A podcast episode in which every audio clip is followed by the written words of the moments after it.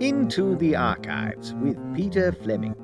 A quest for the lost children's television classics of Peter Fleming. Presented by me, Peter Fleming. This week, episode 6. The final, the, uh, the, la- the, the last in the series. Well, uh, hello there, my friends. Uh, Peter Fleming here, creator of all the most imaginative television programs of your childhood, from Tom the eccentric cat to Billy the eccentric dog. Uh, I'm out on location today, and with good reason. I know I'd promised this week to look back at Captain Peculiar's sinking ships and a really fascinating disaster that took place at a publicity event, but I'm afraid a few days ago I received a letter from the Maritime Museum in Exeter who asked me not to go into it out of respect for the families of those affected. Uh, fortunately, I would have been changing my plans anyway, as at the exact same moment I received the letter I've been waiting for ever since I started this appeal. Uh, I'm here to meet Roger, a television hunter who believes he has found a missing episode. Uh, this one from my fondly remembered, uh, by some, series, Is It My Birthday? Uh, now, I, I, I, mustn't get my hopes up. I, I, know I've been victim to hoaxes in the past, of course, but uh, I, I, can't help feeling optimistic, you know. I, do every time. I'm not sure how long it'll be before he gets here, as I uh, haven't got a watch. But he, he said to meet him here at noon, and that, that can't be far off now. Uh, so, uh, so while we're waiting for him, and we'll have a chat once he gets here, uh, I, I may as well refresh your memories about the programme. This is Peter Remembers. Well, I'm sure you'll agree one of the most agonizing feelings a child can experience is the wait for their birthday. And I decided we should show impatient children around the country that they weren't alone. So, in 1969, viewers were first introduced to Daniel, a boy who in each daily episode would get up, face the camera, and ask the unseen narrator if it was his birthday. And more often than not, the answer would be no, and he'd get back into bed. It might sound quite tedious at first, and you know, the children agreed. And so, with the threat hanging over us that we mightn't last our first week, uh, we decided to bring forward Daniel's birthday extravaganza. Uh, we've been granted an extended hour long slot against all the odds, so we were able to show in full Daniel's thrilling trip to Blackpool, his ride in a hot air balloon, and his triumph over a villainous criminal gang. And we were vindicated. Uh, the next day, children were all talking about it in school. It even made the papers. And decades on, there's a whole generation that still remembers just how marvellous the episode was, and just how disappointed they were when they tuned in the next day and it was unbelievably boring again. And, uh, and this cycle continued for about five years. People being incredibly excited for a day or so, then bored out of their wits for the remaining 364. With the exception of 1972, of course. Uh, it was a leap year, it was even worse. Uh, so they did what they could to shuffle us about the schedule and mitigate any damage, as they saw it. Uh, usually put us out late at night on BBC Two, just before close down. Sometimes just after close down. How they managed that. Uh, but I'm still very proud of those birthday episodes, and hopefully it's one of those that Roger has found. Uh, of course, the odds are stacked heavily against that, about a 5 in 1,826 chance, I think. Uh, but you never know. Uh, I'd be happy with anything, really. Uh, the, programme had a special significance to me. I, I, always look forward to my own birthday, just like Daniel. Uh, place special stock in the date. You see, it was my eighth birthday that, that set me on this path. I'd been fascinated by the early days of television watching when I was a child, and I, I, I, I grew passionate. This was what I wanted to do. Uh, so that day, uh, I went up to my father in his study. I looked him in the eyes and I said to him, Father, I'm going to work in television.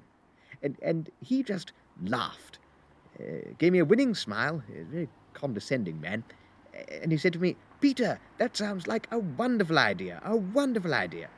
But perhaps when you're older, eh? When you're older, indeed. Well, what a thing to say. Naturally, I did what any headstrong young man would do in that situation. I didn't say another word. I left my father's study, marched down the stairs. I, I went down the hallway, uh, past my mother in the kitchen, my, my sister in the living room. Uh, I went out of our front door, and I went out of our house, you see. And I didn't look back. I just walked down the garden path, and I went down the road. And I, I kept walking, kept walking, kept walking, and never saw my family again. Did go back to visit them once when I was uh, when I was eleven, but uh, they they they they moved away.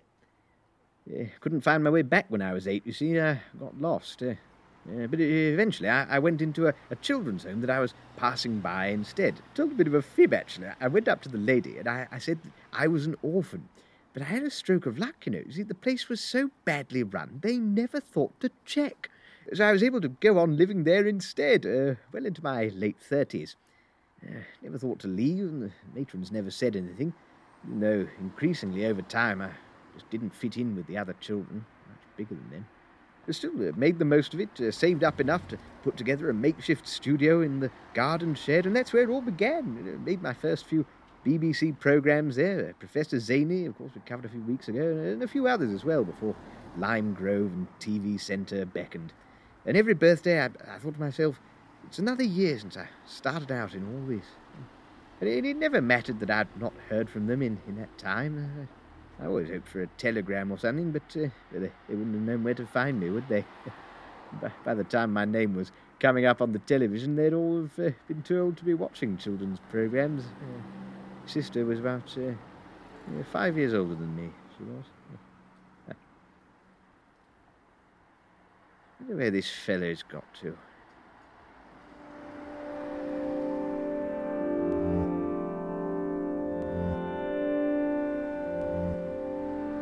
Well, uh, I must have been here about uh, an hour now, and there's uh, no sign of him yet. But, uh, well, keep, keep my hopes up, eh?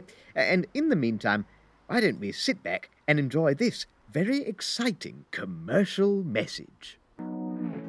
The Peter Fleming Blu ray collection is an essential for TV fans everywhere. Build your own archive of Peter's classic programs on shiny disc Please note, disc format was impossible to understand. Collection is contained on 50 VHS tapes. Tape 1 contains a feature length documentary featuring in depth interviews with Peter and his colleagues. All colleagues scripted and impersonated by Peter Fleming. Tape 2 contains all surviving audio footage from throughout Peter's career, recorded over the pictures of a Fawlty Towers compilation. Matches up surprisingly well. Tapes 3 to 6 contain the rest of Fawlty Towers with original audio intact.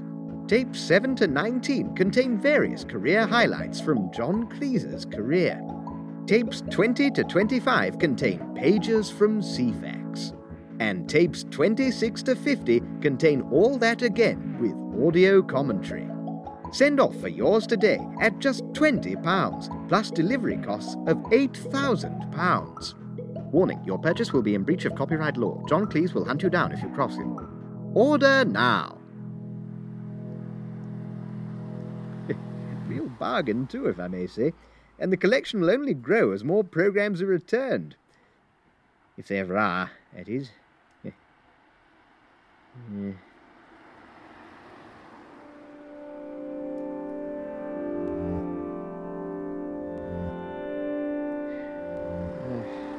Be getting on for two hours here now. Still no sign of him. Uh, but, uh, but, but let's carry on passing the time with this week's Big Interview. The Big Interview. Yeah, I had wanted to interview Roger actually, but um, but he's he's not here. Um, well, I, tell you what, there is someone coming actually. Uh, excuse me, uh, you haven't seen anyone come by with any film cans, have you? Uh, round metal things about this big? No. Oh, it's quite all right. Well, I don't suppose you happen to know the time, do you? Two, two o'clock. Yes, yes, thank you very much. Yeah. Yeah, a couple of questions answered there. You know, I think that's the most successful big interview we've had yet. The Big Interview. Uh, it's been another hour or so since then. And, uh, still no one, I'm afraid. Oh, I, I, I, tell you what, let's give him a little bit longer to arrive by delving into the audio archive. Audio archive. Well, For today's audio treat, uh, I haven't any off air clips to share. Uh, the vast majority of episodes of Is It My Birthday uh, nobody recorded. And though many did record the birthday programs themselves, they uh, enjoyed them so much they kept listening back and wore out all the tapes. Uh, all ruined, as far as I'm aware. Uh, but I do have this original music cue from the BBC Radiophonic Workshop. Uh, this was made to accompany a dream sequence for an episode in the series' fifth year, as we finally began to take advantage of our late night BBC Two slot and explore the psychological aspects of the wait for Daniel's birthday. Happy birthday to you. Happy birthday to. Happy birthday to you. Happy birthday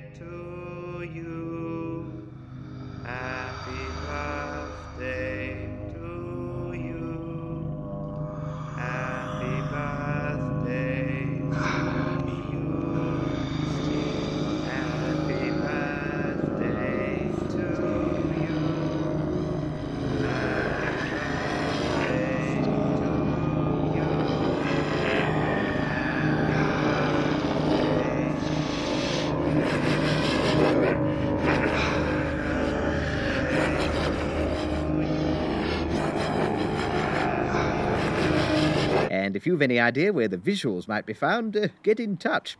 Uh, but I'd advise getting a medical checkup before watching them yourself. Uh, if I remember rightly, doing so can cause profound vomiting and profuse despair.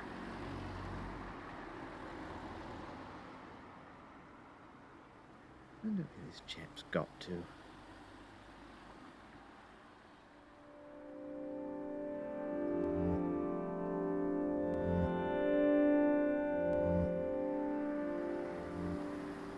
Well, I, couldn't tell you how long I've been here now, but uh, well, it's starting to get dark. Still no sign of him. Too good to be true, eh? Yeah, still, uh, give give him a little longer before we give up altogether. eh? Uh, and it gives me time to read some of your own correspondence in Messages from Beyond.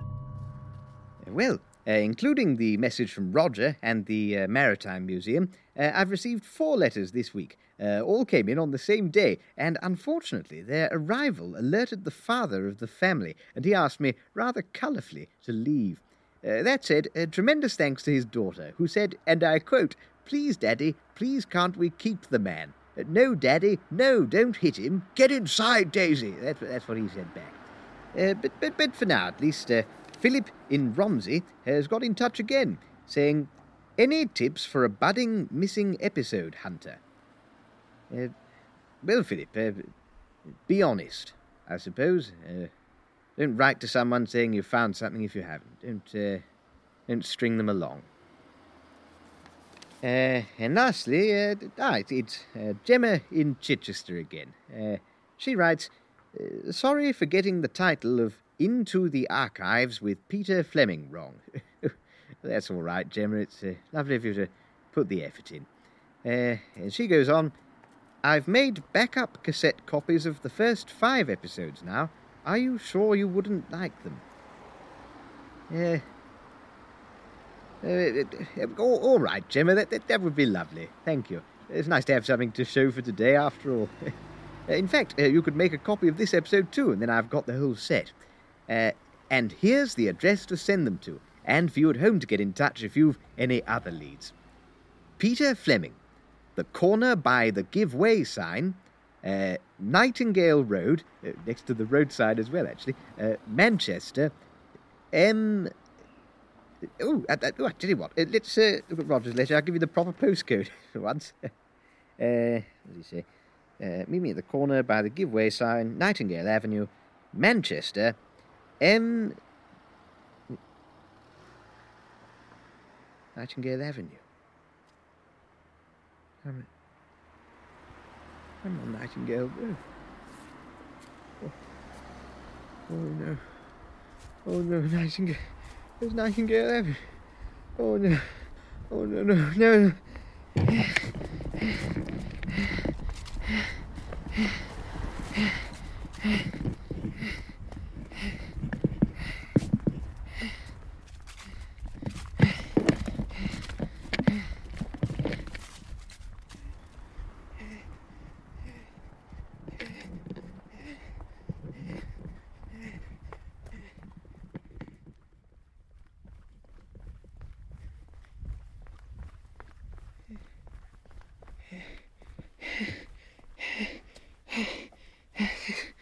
This is it.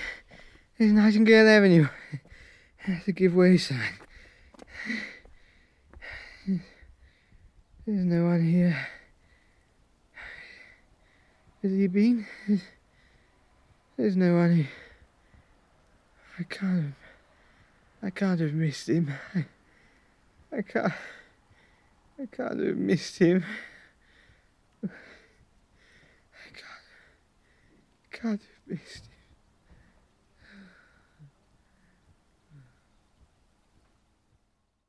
Hello, my friends. Peter here again. Well, it's a couple of hours on, and I've just found another letter from Roger attached to the correct giveaway sign. And it turns out it was a hoax after all.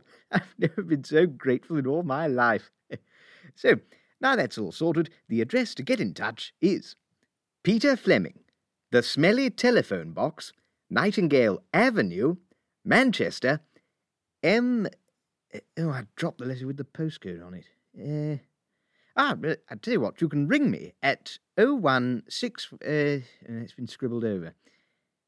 Well, however you get in touch, I look forward to hearing from you. Messages from Beyond. That's about all we've got time for on Into the Archives this week, and indeed for this series. But the hunt goes on, and I'll return. Perhaps some of my programs will too, in the near future. Until then, my friends, keep up the search, keep in touch, and stay tuned.